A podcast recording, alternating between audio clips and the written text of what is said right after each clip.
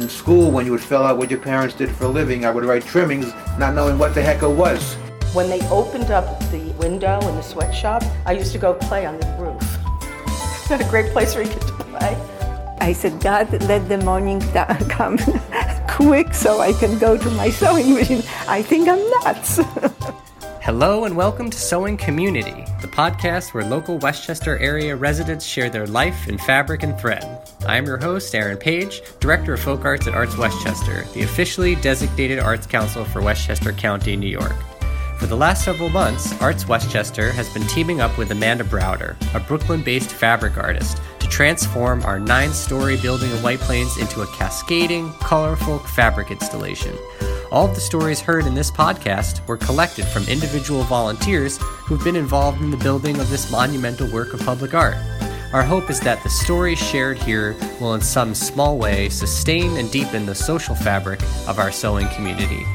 This week's episode features several interviews conducted at the ARC Westchester, the largest agency in Westchester County supporting children, teens, and adults with intellectual and developmental disabilities, including individuals on the autism spectrum and their families. Special guests include Nancy Patoda, Teresa Lombardi, Yulia Daniels, Cynthia Ferguson, and Maria Robson. Hi, my name is Nancy Patoda, and I'm the executive director of the ARC Westchester Foundation and I live in Rye, New York. But I'm really a native Westchester person. I was born in White Plains. I lived in New Rochelle, and now I've been in Rye for about uh, 15 years. I am one of eight daughters, number five actually, and our grandmother who lived with us for about 25 years after the babies were born, and my mom could use some help with all these uh, these kids. Uh, she was a seamstress. Uh, actually, her family were upholsterers, but she really refined her craft and was able to sew lots of clothes and stuff for us as kids, which, of course, as you can imagine, was very helpful for my mother. Trying to clothe and feed eight kids is uh, always a challenge my grandmother was a bit of a perfectionist. So, of course, when we would go out, we'd, we'd go to the store where you used to be able to buy fab um, patterns. And we would pick a pattern for a dress or, a, a you know, a, a, top and bottom or something along those lines that was fashionable at the time. And we'd be so excited to get home and get started on it. And then, of course, the lesson would start lay it this way, you have to cut against the uh, nap, with the nap, uh, you need to do facing, you need to do ins- and of course we would quickly get frustrated and anxious and, and we'd say, okay, Granny, well then you do it. And then of course she would do a beautiful job, but it definitely hindered us from learning exactly the way to do some of this really high quality sewing. But my mother, uh, who was also quite adept at sewing, but she really enjoyed um, crocheting. And I remember as a little kid learning how to crochet from my mother. And to this day, I'm still crocheting. I just became a grandmother for the first time. And what did I do first?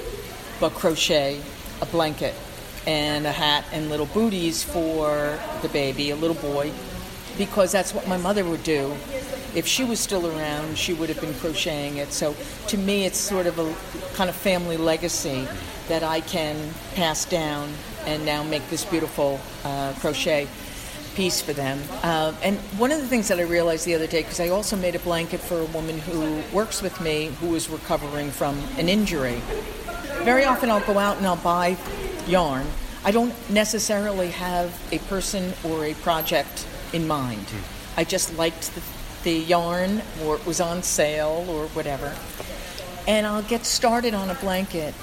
And before I finish it, a recipient always shows himself or herself. That's one of the most beautiful things about it. And as I was crocheting it, I realized she was coming back to work after being out for a couple of weeks. And I said, That's who's going to get this blanket. And I brought it in on the first day that she was back, and she, it brought tears to her eyes, and she told me the other day that she she can't wait to get onto the couch at night and put this cozy blanket on her. And I always say it's wrapping you in love because every one of those stitches love. That's the power of these, you know, doing things with your hands, it brings you back to where you came from and the people that taught you to be who you are. So I look at this and I say to myself, Granny would be in heaven in this room today. Although she was a bit of a perfectionist. So, you know, uh, we're giving folks in that room a little bit more of a, um, a free for all to design and be creative and seams don't have to be perfect, colors don't have to exactly match. It's all about diversity and inclusion, which is really what we're all about as well. Everybody who's in there has a hand in it, uh, so everybody's contributing in a way, and everybody looks at the fabrics a different way. I'm looking at a particular fabric, and I could be seeing it completely differently than somebody else is, but that's okay because it's all basically coming together, all different perspectives, all different uh, levels of creativity, sewing skills or no sewing skills. It doesn't matter. It's all coming together, and um, it's going to be it's going to be absolutely beautiful. I often say um, the activity is not even as important as the community coming together. Uh, it's almost secondary. When we create activities, all it is is really an opportunity to bring people from you know the outer community into our environment and create connections. It gives them something to do while they're getting to know each other. And we find it's more um, it's it's helpful for especially a new volunteer to kind of break the ice with somebody in the program if they're working on something together. You know I, I'm, I'm a person i have a story I have likes, I have dislikes, I have family. I like this color red. Mm-hmm. I like this texture. You know, I have shoes that are that that way, or I like your handbag. I mean, it's before you, it's the connections happen, and that's that's a wonderful thing to take with you out after this project, mm. out into the greater community. My name is Teresa Lombardi. I'm from Somers, New York. I uh, work at uh, ARC of Westchester, and we support uh, individuals with uh, developmental and intellectual disabilities. Um, I found out about um, the project that Amanda Browder was spearheading. I attended the workshop uh, at night uh, last month, and I was intrigued with her, um, especially when she said that um, it's not it's not just a quilt. She said that it's it's fabric art and that intrigued me. And every time I was trying to explain it to somebody, I stopped myself from saying it's not quilting. We were making a, a work of art. And what meant a lot to me is that um, I uh, used to work in banking, and 31 Mamaroneck, where this is going to be draped over, is where I started my career. So that building there means, yeah, means a lot to me. It has a lot of memories, and um, you know, I, I cannot wait to see this done.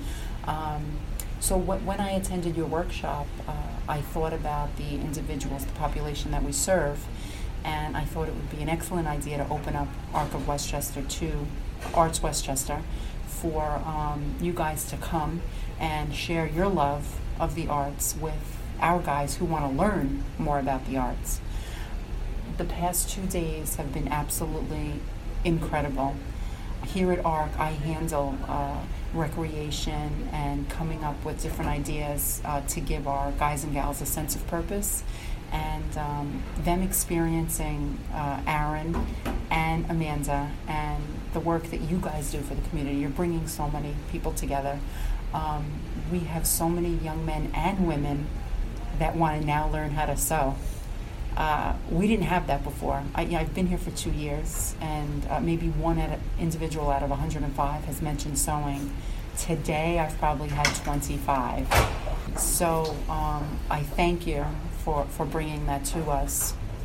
They also got to see how um, these donations of fabric were donated, dropped off, and there's different stories behind all of the fabric. Um, we had a staff from Ghana she ran to the other side of the room because she saw a piece of fabric that reminded her of Ghana. Amanda stopped her and said, Yes, a gentleman came and dropped this off who was from Ghana. He had this piece of fabric laying in the house.